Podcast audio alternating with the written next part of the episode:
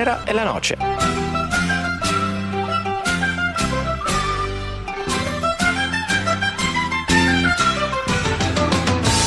Buonasera e benvenuti negli studi di Samba Radio a Trento. Da via della Malpensata 140 il vostro Purito vi accoglie, mentre il loco in regia ci stuzzica con le basi musicali di Tenere la Noce. Io vi ricordo di seguirci sulle pagine social della Noce del DS, nonché di unirvi alla nostra famiglia sul canale Telegram, in modo tale da poter scaricare i podcast di tutte le nostre storie interessanti, storie di vita vissuta, ma soprattutto storie di sport, come lo intendiamo noi.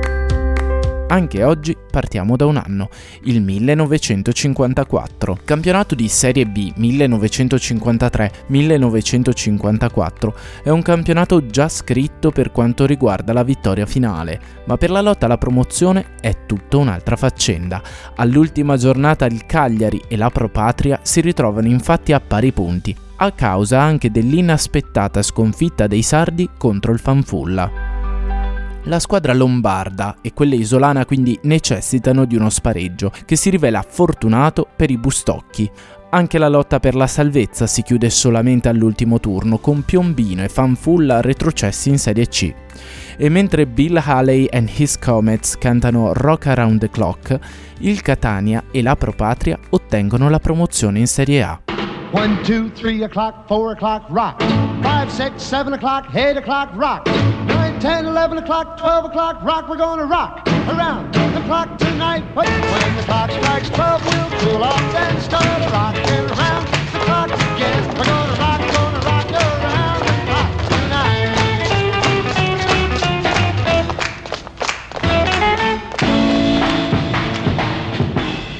Rock Around the Clock che abbiamo appena ascoltato è forse l'archetipo per eccellenza del movimento musicale degli anni 50. Tutti aspettano un segnale per far deflagrare ritmi più intensi e scatenati ed il pretesto giusto arriva proprio nel 1954, quando Leo Fender della Fender Musical Instruments Corporation disegna la Fender Stratocaster la Strato, come viene ricordata in Italia, altro non è che la più iconica tra le chitarre che sapranno dare i giusti accordi alla musica rock and roll.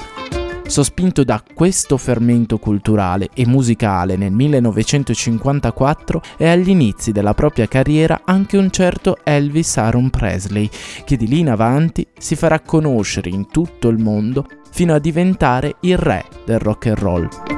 In questo acceso 1954 purtroppo sono diverse anche le note negative. Le truppe francesi sono infatti impiegate su più fronti. Scoppiano contemporaneamente la guerra per l'indipendenza dell'Algeria e la guerra d'Indocina. L'Italia si fregia della conquista della vetta del K2 e nel mondo del cinema Alfred Hitchcock illumina il grande schermo con due perle che rimarranno nella mente di tutti gli appassionati, Il delitto perfetto e La finestra sul cortile.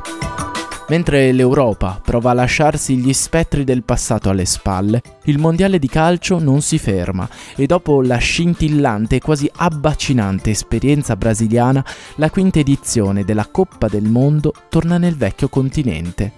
La scelta accade inevitabilmente sulla Svizzera, unica nazione a non risentire di una crisi finanziaria e organizzativa dovuta ai traumi della guerra all'interno del suo Stato. Alle qualificazioni danno forfè l'Argentina, che persiste nel suo isolamento, e l'URSS, che si era affacciata al calcio mondiale solo con le Olimpiadi del 52. Il nostro racconto oggi, cari ascoltatori, apre una pagina storico-sportiva di miracolosa bellezza e, se tutto è pronto, possiamo cominciare a raccontarvi la Coppa del Mondo di Svizzera 1954.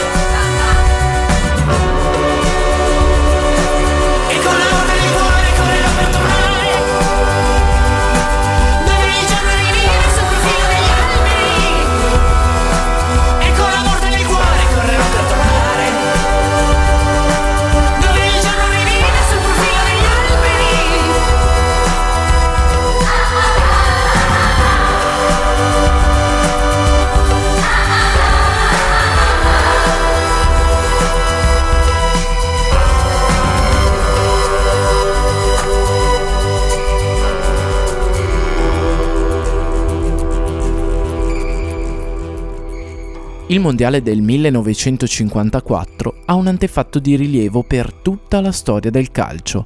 La data 25 novembre 1953 è infatti una di quelle che possiamo tranquillamente segnare sul calendario della storia, perché in quel giorno avviene la sfida che segna il destino di tutto il gioco del pallone.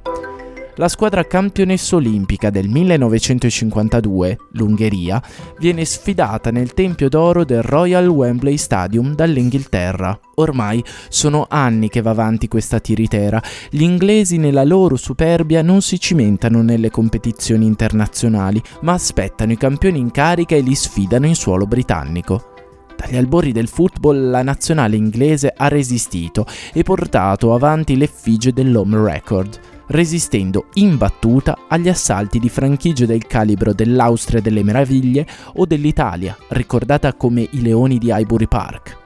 Tuttavia, quel 1953 è una data spartiacque, tanto che la storia del calcio si può dividere in ante Wembley e dopo Wembley.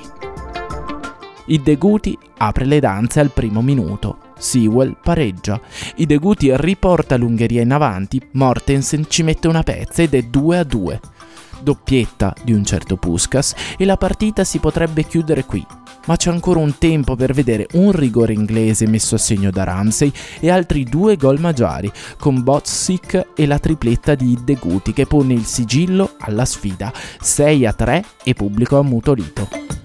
Sei mesi dopo si replica in terra magiara e questa volta a rimanere in un silenzio ammirato è tutto il calcio mondiale. Finisce ancora 7 a 1 per l'Ungheria. Il sistema tattico inglese a VM viene così scardinato da un calcio totale mai visto prima e da una squadra che verrà ricordata in eterno come la squadra d'oro.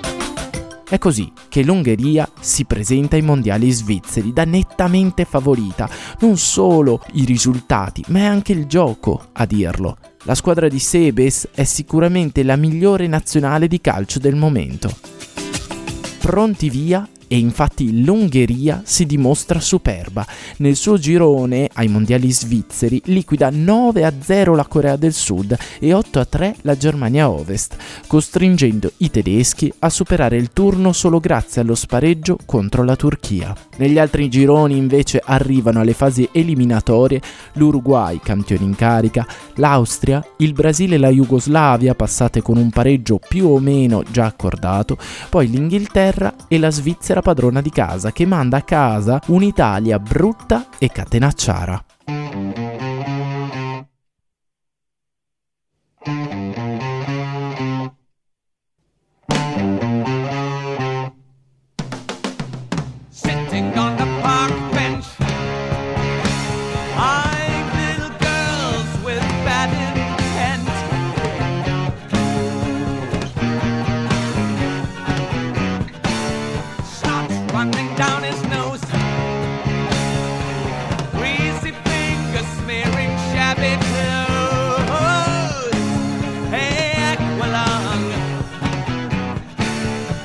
I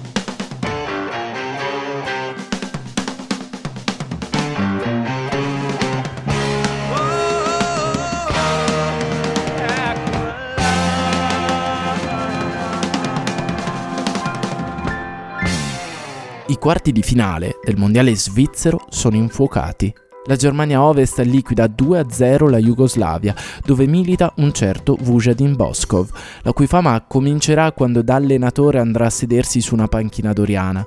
L'Uruguay vince contro gli inventori del calcio inglesi, in una partita grintosa, dove si infortuniano gli elementi cardine della garra uruguagia, Miguez e Abbadie, che alzano bandiera bianca e seguono il capitano Obdulio Varela in infermeria.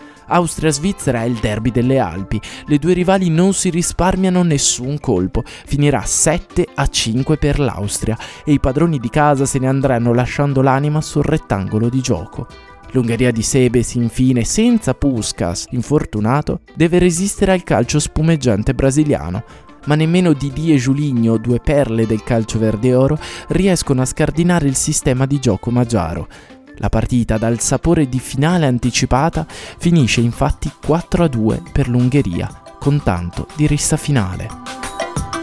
In semifinale ecco un altro derby con sorpresa. La Germania Ovest spazza con fin troppo facile 6 a 1 la povera Austria, ben più quotata della franchigia tedesca, che si consolerà successivamente con la vittoria nella finalina per il terzo posto.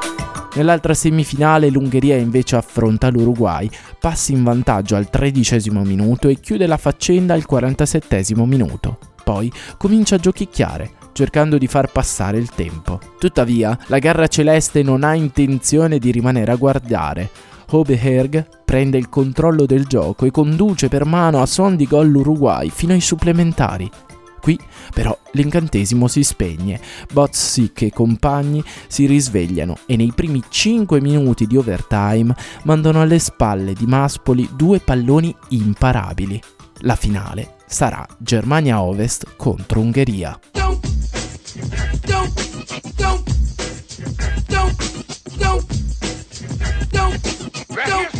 you all to recorder and I grab it. No, you can't have it back, silly rabbit.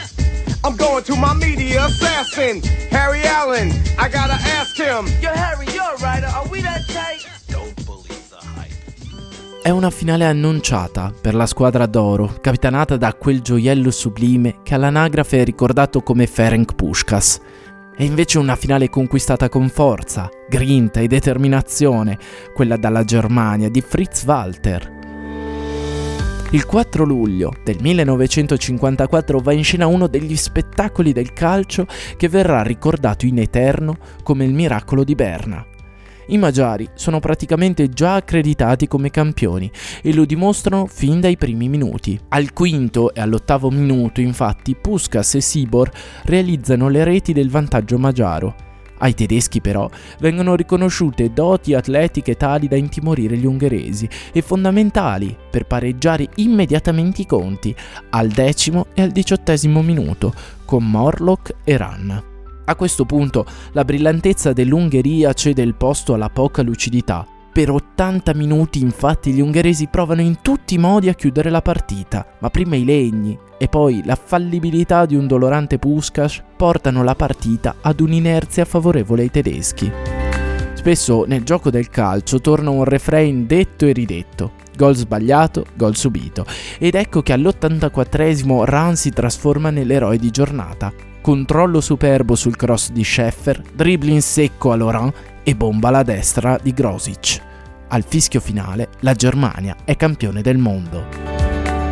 Piove a Berna dopo quei miracolosi 90 minuti, ma a piovere non solo solo gocce d'acqua, bensì tante lacrime di gioia, versate da un intero popolo che è finalmente riuscito, attraverso il gioco del calcio, a risollevare il valore di una nazione agli occhi di tutto il mondo. Sono lacrime amare invece quelle di Pushkas e di tutta l'Ungheria, che si è vista annullare un gol dubbio al novantesimo. Da quella partita nasceranno anche altri dubbi, mai del tutto chiariti. Dopo il fischio finale, alcuni giocatori tedeschi infatti finiscono in ospedale per iterizia. Uno di loro a 39 anni muore per cirrosi epatica rimpalli di accuse e scusanti fra le nazionali, ma tant'è che il mistero del doping rimane insoluto. L'unica certezza è che la miglior squadra di calcio dei primi anni 50 ha sciupato un'occasione che rimarrà unica per imporsi nel calcio mondiale. Certo, ci sarebbe il mondiale successivo, ma da lì a due anni l'Unione Sovietica invade Budapest e l'Ungheria, come abbiamo già raccontato in un'altra storia di Tenere la Noce, otterrà la sua rivincita solamente nella pallanuoto. Puskas e compagni espatrieranno e scioglieranno così una generazione d'oro. Il campione magiaro si consola con la squadra reale di Madrid, dove otterrà un prestigio di livello assoluto, tanto che oggi il premio Ferenc Puskas, o meglio il FIFA Puskas Award, viene assegnato al miglior gol dell'anno.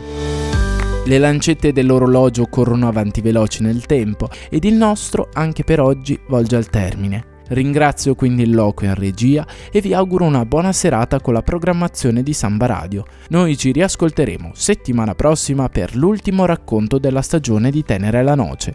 Nel frattempo iscrivetevi al nostro canale Telegram e scaricatevi i podcast di questa e di tutte le puntate precedenti da sambaradio.it.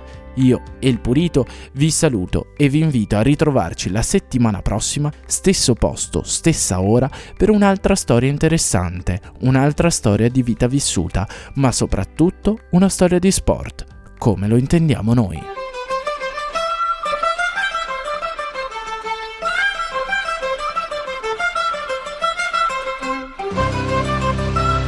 Tenera e la noce.